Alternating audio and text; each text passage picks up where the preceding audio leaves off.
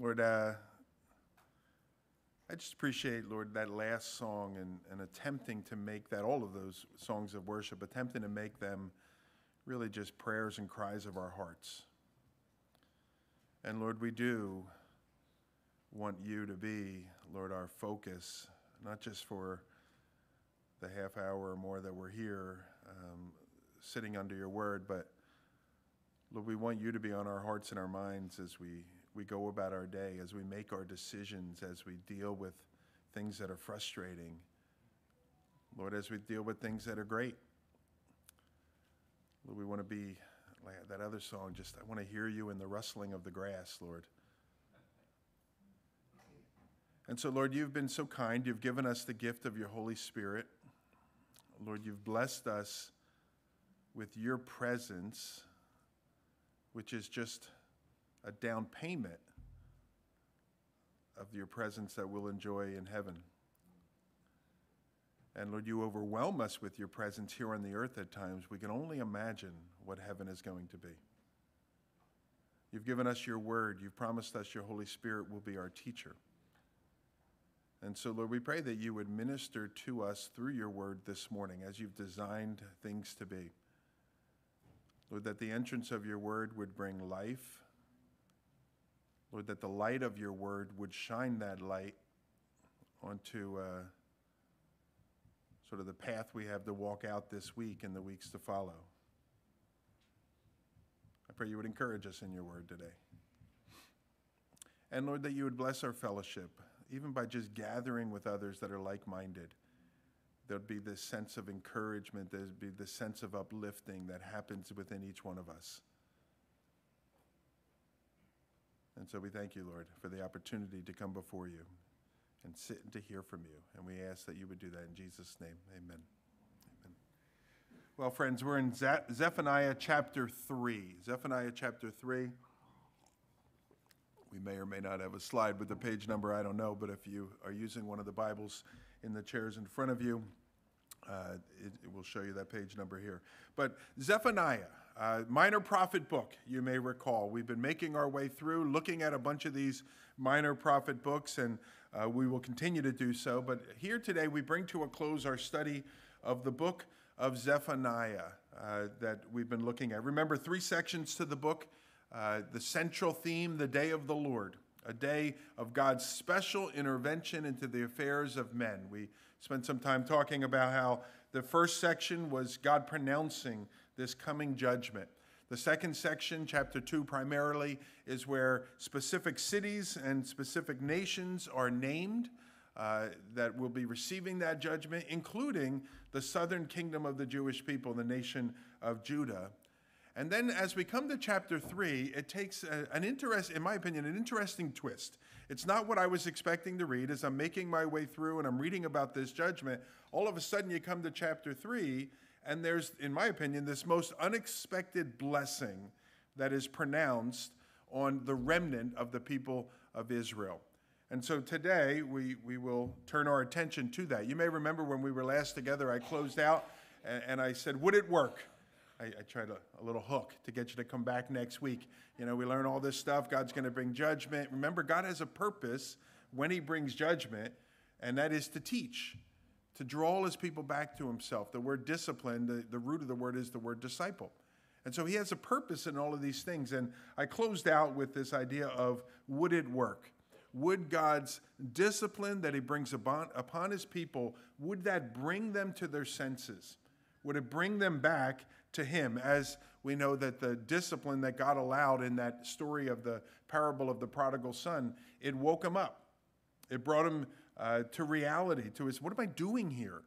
Why am I involved in all of these things? The servants in my father's house have it better than I do here. I will go back to my father. I will tell him I have sinned, and we'll see if he receives me. And of course, in the story of the parable of the prodigal son, he did. So God disciplines his people for a purpose. He disciplines his people to teach his people. Tragically, you have the privileged people of God, the Jewish people, the only people in all of the world that God called out for himself for a particular purpose. Those privileged people of God, they abandoned that privilege. And instead of walking and following after God, they went after those things which could never fully satisfy them. I think that is a word for us. That's what we so often do. We go after those things that could never fully satisfy. God is still present in our lives, but he's not our primary focus. He's not our passion.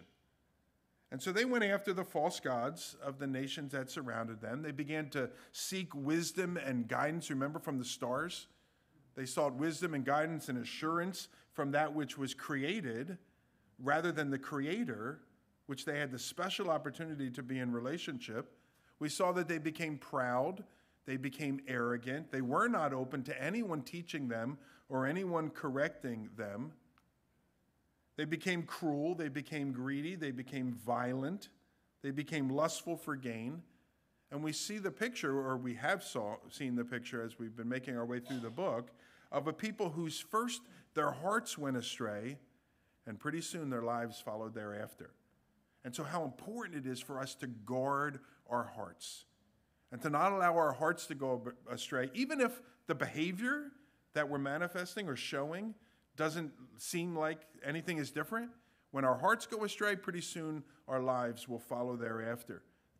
And that's what happened with Israel, Judah in particular. God loved them so much, however, that he would not let them remain there. I don't know about you, but you perhaps have had people in your lives that start getting on your nerves. All right, and if they're not family, I don't need to deal with you. Don't call me anymore. Has that ever happened to you? Some of us, we don't want to admit it here because maybe the guy's on the other side of the aisle or whatever. But they're, uh-oh, she says. But maybe you've had a situation where someone just bugs you and they annoy you and they're just no good to you. And so finally you say, yeah, I'm done with you. I don't need you in my life anymore. I got enough things that I can deal with. Am I the only one? You're looking at me like I'm crazy. All right, these are things that I've wrestled with in the past, and God says, now, Greg, you need to, no, he's not a girl, but he said, you need to love him, you need to love them, and all that kind of stuff. All right, and so nonetheless, God isn't going to abandon them. He's going to keep going back to them, and he's going to do what he needs to do to bring them back to himself. That's what the book of Zephaniah is about. He loves them too much to allow them to remain in the place of disobedience and rebellion. Both Solomon and the New Testament writer of the book of Hebrews has told us that the Lord corrects and the Lord disciplines the one that he loves. You're familiar with that verse? We read this in Proverbs chapter 3. It says, "For the Lord corrects those he loves, just as a father corrects a child in whom he delights." And Hebrews 12 quotes that verse as it's making its particular point. And so, because he loved his people so much in Zephaniah's day, he was preparing to bring discipline upon them. And you remember that discipline upon them was in the form of the nation of Babylon coming against them. But it's always important for us to remember, as we read a book where the central theme is the day of the Lord or the judgment of the Lord, it's always important for us to remind ourselves, don't get so focused in on the judgment to forget the purpose of the judgment. It's important for us to recognize that God was not casting off his people. He was not abandoning his people, that he had a purpose even in the most difficult of potential circumstances that they were about to face, and that he was going to use those difficult circumstances to accomplish his purpose. And so again, would it work? Well, let's turn to chapter 3 to take a look. Chapter 3, verse 1, we'll read again. We looked at it last week. But it says, "Woe to her who is rebellious and defiled, the oppressing city." You may remember I pointed out last time, in the context, you're wondering, are we still talking about some of the surrounding foreign nations? We're going to see. We're talking about Jerusalem. Woe to her who is rebellious. Woe to her who is defiled. She listens to no voice. She accepts no correction. She does not trust in the Lord. She does not draw near to her God. Her officials within her are roaring lions. Her judges are evening wolves that leave nothing till the morning. Her prophets are fickle, treacherous men. Her priests profane what is holy, and they do violence to the law. Look at the things said again about the nation of Judah. Rebellious and defiled. Some versions say filthy and polluted, which almost always is a reference to idolatry. It says in verse 2 that they would not listen and that they would not be corrected. It also says in verse 2 that they trusted in their false gods and that rather than drawing near to the true God, they drew near to these made-up gods, those that weren't actually even gods. It says in the passage that her leaders became corrupt, secretly devouring others for their own gain, that those that were charged with spiritually leading the people profaned the truth, profaned that which was holy, twisted the word of God to accomplish their own purposes. He says in the verse there, and we looked at all this last time, but he says that they became fickle, treacherous, unprincipled men, that they became reckless and disrespectful of God's word. You may remember I used the word, or it's used sometimes the word frothy, and that is of little substance. And these were their spiritual leaders. These were their political leaders. The state of the nation of Judah, the state of the city of Jerusalem in particular, was in a very bad place. And frankly, that should be sobering, I think, to you and I as we read this passage. I think it's a dangerous thing whenever we read the scripture and we begin to think of those people. Oh, this is a good message for my kids. This is a great message for that lady from church. When we read the word of God, or we sit in a sermon and we begin to think about others, maybe it is for others. But I think it's a good time for you to pull back and say, okay, but first, how is this for me? And what does the Lord want to speak to me? And so certainly we want to learn the material that we're looking at. We want to learn the context to which it is applied and all of that time. But at the same time that we're reading God's word, we want God's word to be reading us as well. And so as we read this here about Judah and their disobedience and all of those other things, the questions that we should be asking is this: am I obeying the word of God? Am I obeying God's voice as he is leading me and directing me and trying to correct me? Am I primarily drawing near to God? Or like the people of Judah, am I primarily drawing toward those other things that were created by man? Am I receiving God's correction? Am I repenting? That's what agreeing, you know what, you're right, Lord. I agree with you. I repent. Are we doing that? Or is this stuff sort of just coming in and then going right back out? It would be a serious mistake for us to read this material and only think, man, those Jews, man, they were a mess.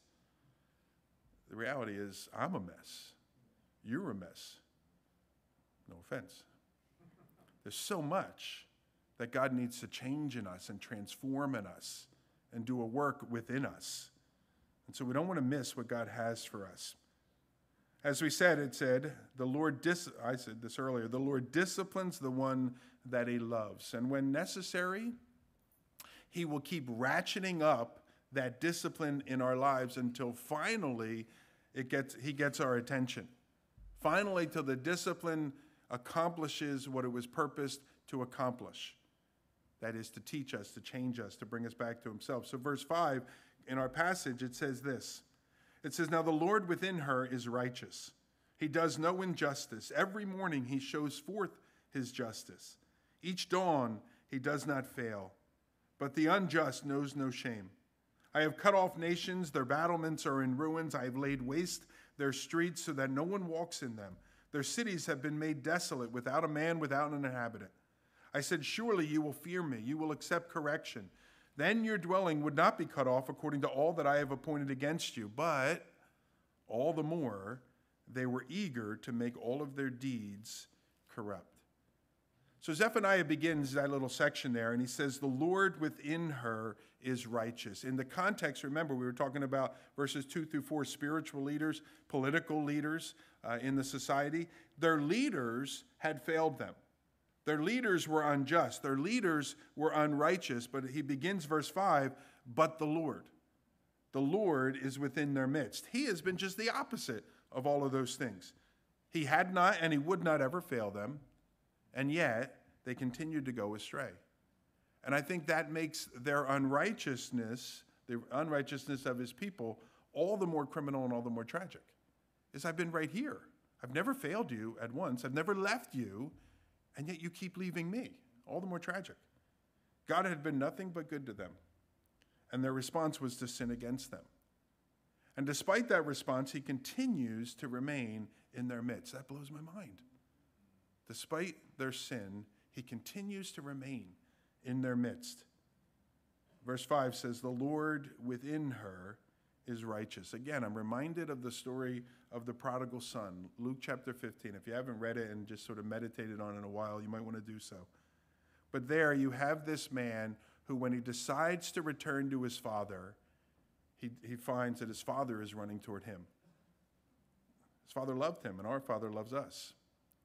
To quote the Apostle Paul, if we are faithless, he remains faithful because he can't deny himself. That's who he is. I love that passage, 2 Timothy chapter 2, because, again, that's another one you don't expect. You expect if we are faithless, well, then he'll be faithless too. And it's just the opposite of that because he can't deny who he is. He's faithful. He loves us. And he's going to make sure we return back to him. Loving his people too much to abandon them, he continues to ratchet up his discipline. Look at verse 6. He says, I've cut off nations. Their battlements are in ruin. I've laid waste their streets so that no one walks in them. We've read it, so I'm going to skim. Verse 7, I said, surely they will fear me. They'll accept my correction. And then that final verse there, as we're going to see, but they would not, or something similar to that. God had punished all of these surrounding nations, including the Jewish nation of Israel. So the people of Judah could have said, well, of course, God is going to judge all those Gentiles. But he even judged the northern kingdom of the Jewish people, the nation of Israel. And rather, for the people of Judah, rather than learning from the experiences of those surrounding nations, they instead adopted the ungodly practices of those surrounding nations. Proverbs 21 teaches us that the wise gain wisdom by observing the lessons that other people are learning. Specifically, it says, when a mocker is punished, the simple will gain wisdom. By paying attention to the wise, they get knowledge. The wise individual doesn't need to touch the hot stove to discover that indeed it is hot, because plenty of others have done that before them, and they can learn the lessons from what those others have gone through. Sadly, Judah would not learn the lesson that God had for them through his dealings with the nations that surrounded them. And therefore, God must ratchet up his judgment. He must judge them even more severely, or discipline them even more severely. But I'll say it again, but he will not abandon them.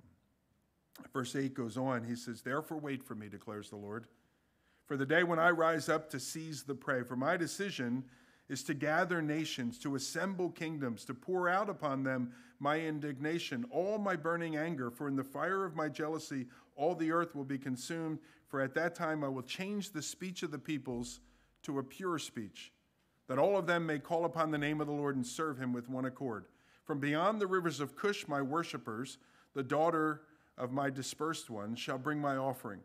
On that day you shall not be put to shame because of the deeds by which you have rebelled against me. For then I will remove from your midst your proudly exultant ones, and you shall no longer be haughty in my holy mountain. But I will leave in your midst a people humble and lowly. They shall seek refuge in the name of the Lord. Those who are left in Israel, they shall do no injustice and speak no lies, nor shall there be found in their mouth a deceitful tongue. For they shall graze and lie down, and none shall make them afraid. And so God had tried all these ways before, and there was nothing left but for the Lord to bring a day of judgment to them. Look at verse 8, look at verse 11. In both of those cases, references made to that day. Again, we're talking about the day of the Lord. And the day of the Lord, again, is in which the Lord specifically intervenes in the affairs of men to accomplish his purposes. We talked a lot about this in our first study in the book. It's a small book, but that phrase appears 11 times in the book, or the word, that day, or the day of the Lord. 11 times in the book. 6 times in chapter 1, 2 times in chapter 2, and another 3 or so times in chapter 3. And so describing the day of the Lord, the word that is used there in the verse is the word indignation. You see that there in verse 8, the word indignation. That word indignation in the Old Testament, it's synonymous with the word used in the New Testament that perhaps we're a little more familiar with, and that's the word tribulation. So the description that we have in Zephaniah to describe that day, or a gathering together of the nations, a pouring out of God's burning anger, and the consuming of all the earth in that hour. All right? That's a description that we have in the verse that Zephaniah gave us. Again, it is a gathering together of the nations, a pouring out of God's burning anger, and the consuming or the consumption of all the earth. That parallels precisely with the book of Revelation between chapter 6 and chapter 19. So what Zephaniah describes in one verse, or two verses perhaps, in chapter 3, you could go to Revelation and get a much greater detail between chapter 6 and chapter 19. Those chapters which speak of the judgment of the nations during the capital T tribulation, and specifically the latter half of the tribulation, which is commonly called the Great Tribulation. Again, all for the purpose of restoration. I'd encourage you, if you haven't recently, read through the book of Revelation and spend some time considering what Zephaniah shares with us in just a verse. But notice in verse 9, he says, "For at this time I will change the speech of the peoples." Again, all for the purpose of restoration. "I will change the speech of the peoples to a pure speech, that all of them may call upon the name of the Lord and serve him with one accord."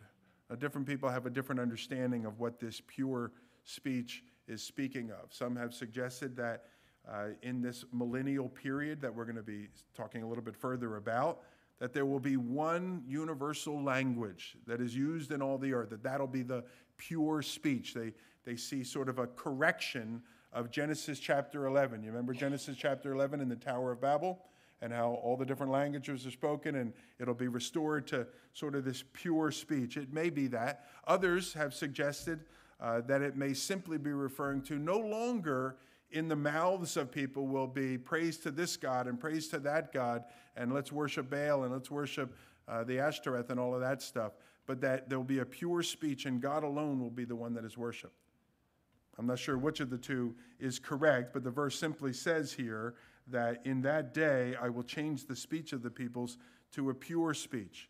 Notice the word peoples there in verse 9.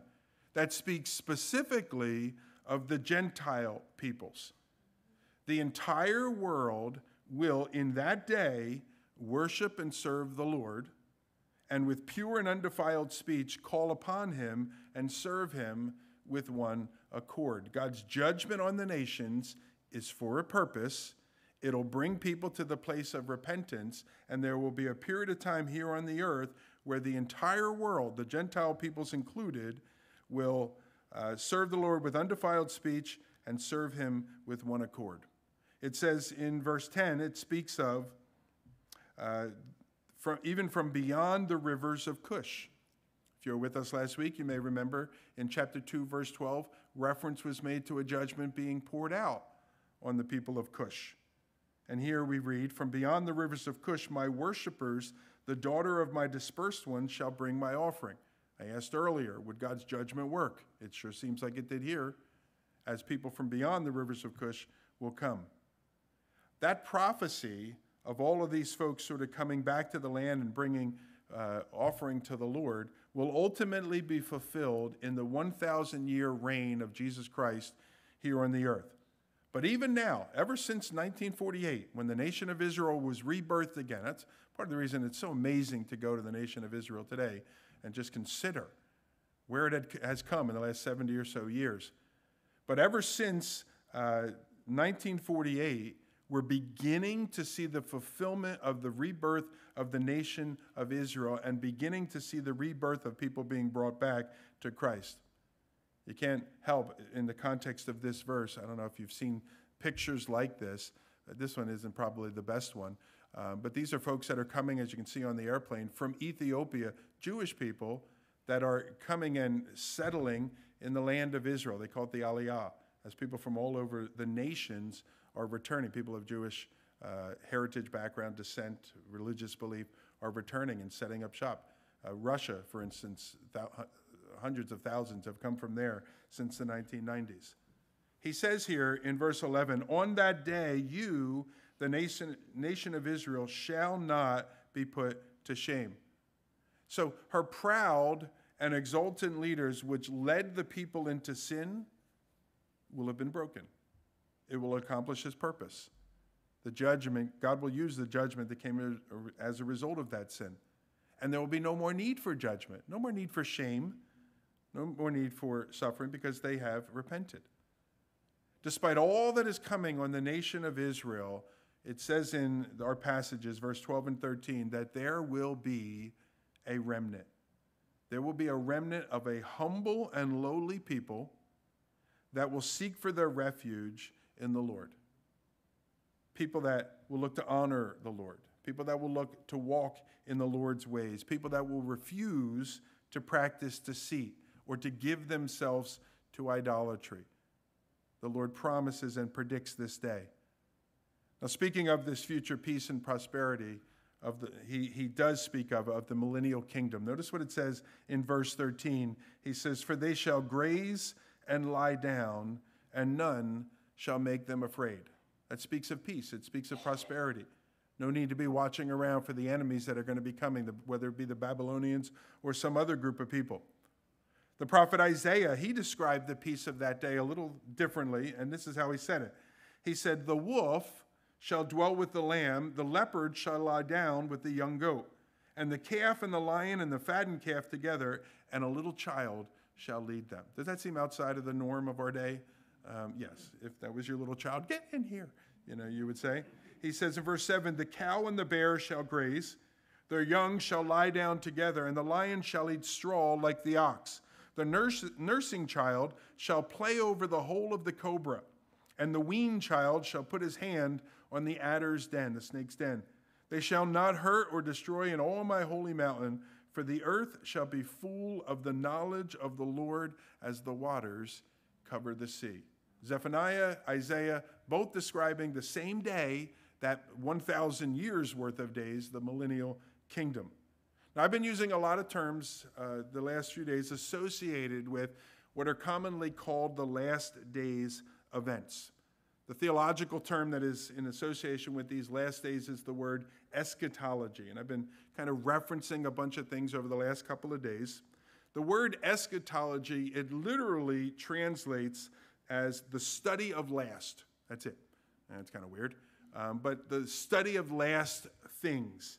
And it applies not just to some of the topics and the events and the days that I've been referencing here, but it also applies to things like what happens to people when they die. That technically fits into the study of eschatology. What is the resurrection of the dead? What does that mean, and so on? And what does it look like? When does it happen? What are the days of judgment, and the great white judgment versus the day of judgment, and all those things? What are those things? All of those fit into the study of eschatology. But for the purpose of our study, I want to focus for a moment on those portions of eschatology that deal with sort of the last days events. And there's a number of terms associated with those last days events that you've probably heard about or possibly have heard about.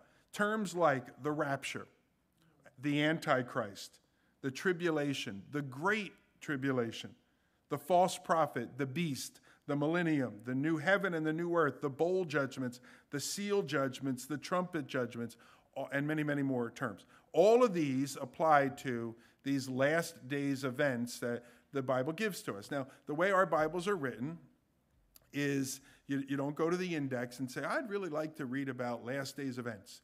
And it says, "Turn to page 500, like it's some encyclopedia or something. And so as we study our Bibles, we're finding information here, finding information there, and so on. Just like we saw one verse or so, one or two verses in Zephaniah, and 12 chapters in the book of Revelation. And so we read these things, we put them together to have our best understanding that we can. And as we go into some future studies, we're going to spend a little more time on some of those topics that I have just read to you, or those terms that I've just read. Today, what I want to look at more specifically is this millennium. And as I've been saying, as the word alludes, the millennium refers to a 1,000-year period of time. The word comes from a Latin word, the root there, mille, which means 1,000. And so biblically, the term refers to the 1,000-year reign of Christ on the earth. There's 6 verses in the Bible that specifically mention the length of time. Now, there's plenty of verses that talk about the millennium, but don't mention the length of time. There's 6 verses that specifically mention the length of time. 2, and they're mostly all found in Revelation chapter 20. 2 of those verses specifically tell us what's going to happen during that length of time, and that is that Christ is going to reign. And so Revelation chapter 24, it says this, "Then I saw thrones, and seated on them were those to whom the authority to judge was committed. Also I saw the souls of those who had been beheaded for the testimony of Jesus and for the word of God, and those who had not worshipped the beast or its image, and had not received its mark on their foreheads or their hands. They came to life," notice, "and they reigned with Christ for 1,000 years. The reign of Christ, 1,000 years. Chapter 20, verse 6 also speaks of that reigning with Christ. It says, "Blessed and holy is the one who shares in the first resurrection. Over such the second death has no power, but they will be priests of God and of Christ, and they will reign with him for 1,000 years. And so a literal understanding of Revelation 20 is that immediately following, which occurs in Revelation chapter 19, that immediately following the return of Christ, that Satan will be bound, which is the first 3 verses of chapter 20. And then, starting in verse 4, it teaches us that Christ will be a literal period of time on the earth. And they see it instead as sort of an allegory that's meant to describe a long period of time of Christ's reign both in heaven and in the hearts of men here on the earth. It will not be a literal 1,000-year reign of Christ on the earth. Those who hold this view are referred to as A-millennialist. The letter A nullifying everything that comes after the letter A, the word millennium. What's an atheist? They don't believe in God. The A nullifies everything that comes after it. And so the A-millennialist believes that there's not going to be a literal 1,000-year reign of Christ on the earth in parts of his people. They see it as a period of time between the 2 advents of Christ, his first coming and his second coming. That's not my understanding of Revelation 20, but I think good people hold that view. It's not my understanding of the passages in Zephaniah or the passages in Isaiah that I quoted earlier. The way I approach it, if God wanted to communicate a long period of time, he could have easily done that without explicitly and repeatedly mentioning the word 1,000 years or the time frame in those 6 verses. The Bible tells us that when Christ returns to the earth, that he's going to establish himself as king in Jerusalem, sitting on the throne of David. In the covenant that God made with Abraham, we call that the Abrahamic covenant, God promised Abraham's offspring a land, a posterity, and that posterity would be a blessing to all the families of the earth. Genesis chapter 12 begins that. That'll take place in the millennium. In what some have called the Palestinian covenant, God promised Israel a restoration to the land, an occupation of the land, that they would be brought out because of discipline and that they would come back and be restored, Deuteronomy chapter 30. In the Davidic covenant, God promised Israel a king from David's line who would rule, and that king would give the nation rest from all of their enemies forever. That will be fulfilled in the millennium. At the second coming, all of these covenants are going to be perfectly and completely fulfilled as Israel is regathered from the nations. Matthew 24 says this, "He will send out his angels with a loud trumpet, and they will gather his elects from the 4 winds, from one end of the heaven to the other." They will be converted to the Christian faith. Zechariah chapter 12, it says, "And I will pour out on the house of David and the inhabitants of Jerusalem a spirit of grace and pleas for mercy, so that when they look on me, on him whom they have pierced, they will mourn for him as one mourns for an only child, and they will weep bitterly over him as one weeps over a firstborn." The Jewish people will be permanently restored to the land under the rule of Messiah, the Lord Jesus Christ. Isaiah chapter 9, it says, "For unto us a child is born, unto us a son is given, and the government will be upon his shoulder, and his name will be called Wonderful Counselor, Mighty God, Everlasting Father, Prince of Peace, and of the increase of his government and of peace there will be no end, on the throne of David and over his kingdom, to establish it and uphold it with justice and righteousness from this time forth forevermore, and the zeal of the Lord of hosts will perform it. Now, a lot of people, we reference the Isaiah 9 passage on our Christmas cards, don't we? You get a little Christmas card? No? You know, you remember what those were? We used to send them to friends, and they would send them back, and you keep track of who's sending it to you, and if you don't get one, you ain't getting one from me next year. But read the context of the whole passage. It's not just talking about Christ's first coming. It blends right into his chapter 4 tells us that, which we'll read in a second. Nations will come and say, come, let us go up to the mountain of the Lord, to the house of the God of Jacob, that he may teach us his ways and that we may walk in his paths. For out of Zion shall go forth the law and the word of the Lord from Jerusalem. Remember, in the Zephaniah passage, it talked about all the peoples, the Gentile peoples. Much of the verses I've been reading in this little section of our study. Neither shall they learn war anymore, but they shall sit every man under his vine and under his fig tree, and no one shall make them afraid, for the mouth of the Lord of hosts has spoken. Speaking of the millennium, it'll be a period marked by obedience to God and his ways. Jeremiah chapter 31. For this is the covenant that I will make with the house of Israel after those days, declares the Lord. I will put my law within them, I will write it on their hearts, I'll be their God, and they will be my people. The millennium will be a time when the earth will be filled with the knowledge of the Lord as the waters cover the sea. And both the book of Isaiah and the book of Habakkuk say that almost exactly.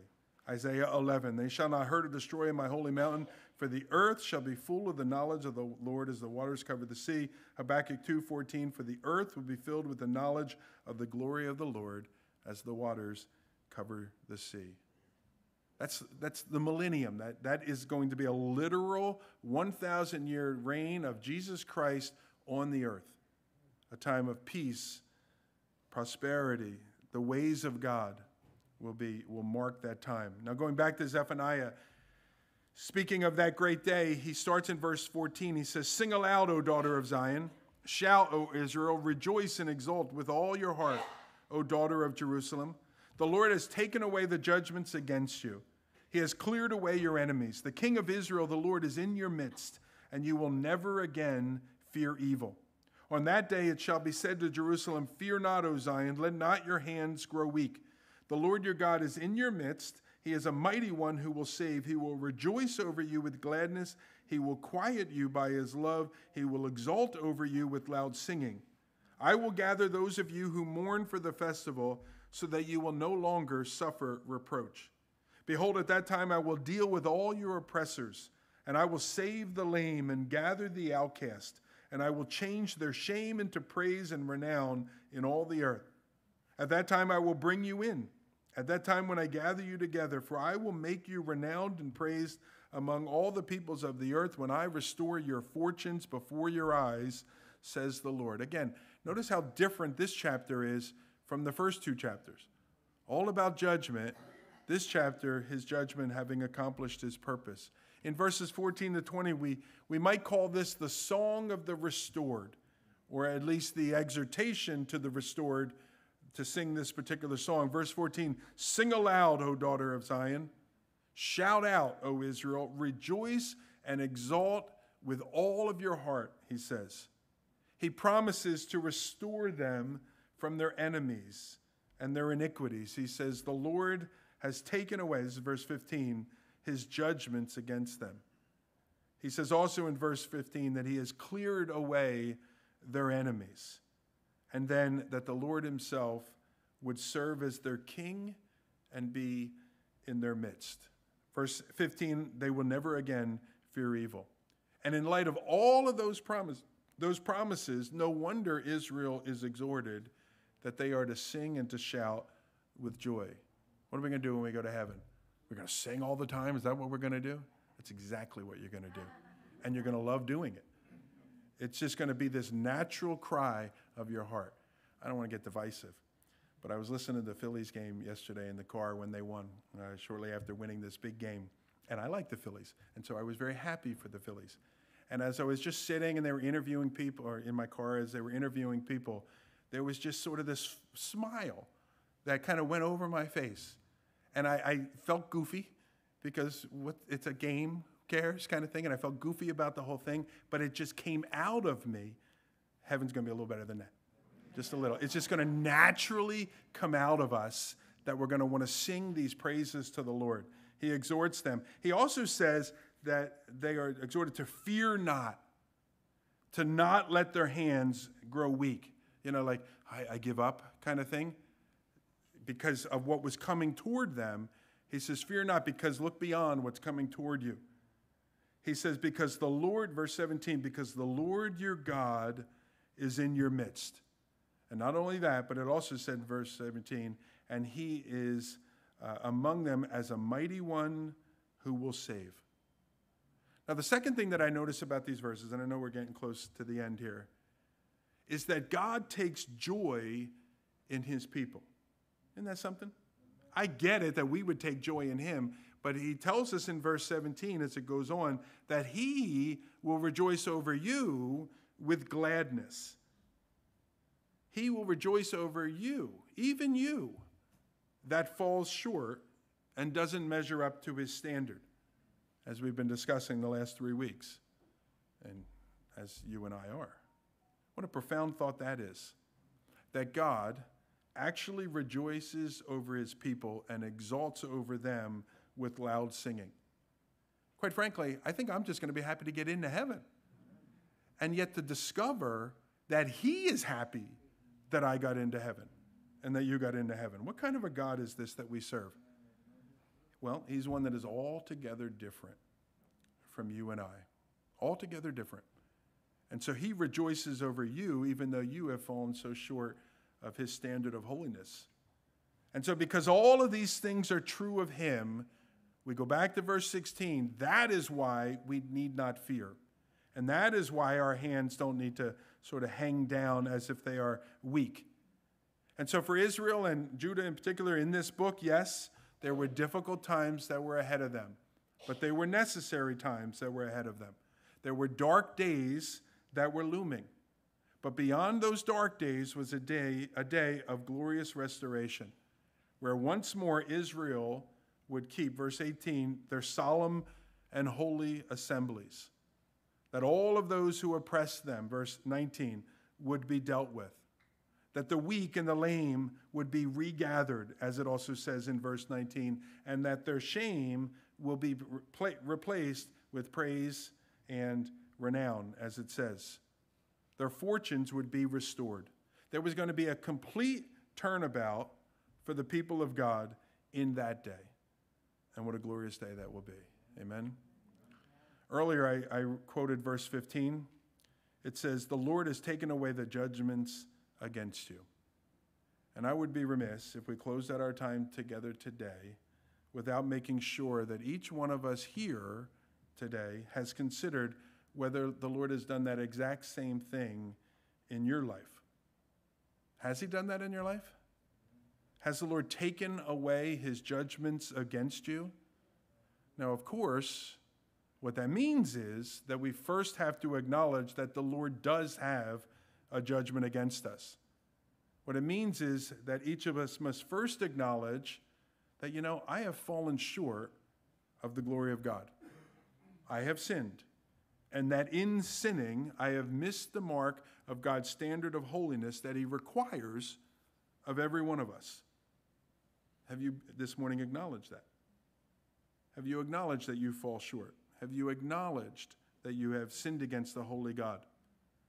Well, the Bible says that the penalty of that sin is death, separation from God, separation from one another. The Bible says the wages of sin is death. And yet we know that because of God's great love for us, I love that verse, Lamentations 3, because of God's great love for us, we are not consumed. We know that. We know that because of his great love for us, that his compassions will fail not. Let me read the verse. Because of the Lord's great love for us, we're not consumed. His compassions never fail. They are new every morning. Great, O God, is your faithfulness. Which is why God has given us the gift of his Son. I know it's familiar for a lot of us, but don't miss the reality of it, the glory of it, that God so loved the world that he gave his only Son, that whoever would believe on him would not perish, but have everlasting life, or eternal life. The Apostle Paul said this, that God demonstrated his love for us while we were still sinners. While we were still sinners, Christ died for us. And that is the one and only way whereby those rightly deserving judgment that Zephaniah mentions, where that judgment can be taken away.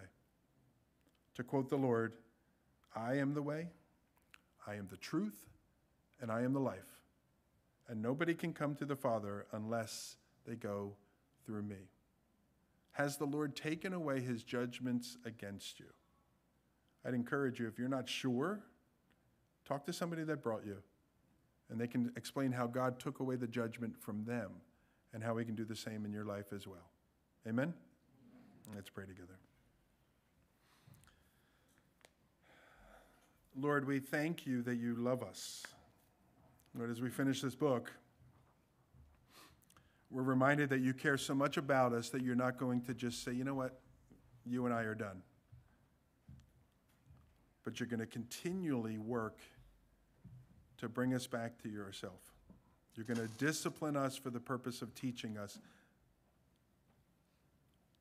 And Lord, you do that again and again. And there are some that just reject again and again and again. And Lord, we don't want to be like that. We want to be a people that's continuing to hear your voice, continuing to apply your word to our lives, continuing to be refined and transformed into the image of your Son, continuing to draw nearer to you. And as we do that, sort of this world around us, it's present certainly so, but so much more in the background than what you desire for our lives. And so bless your word. And we thank you for the gift of it. In Jesus' name, amen.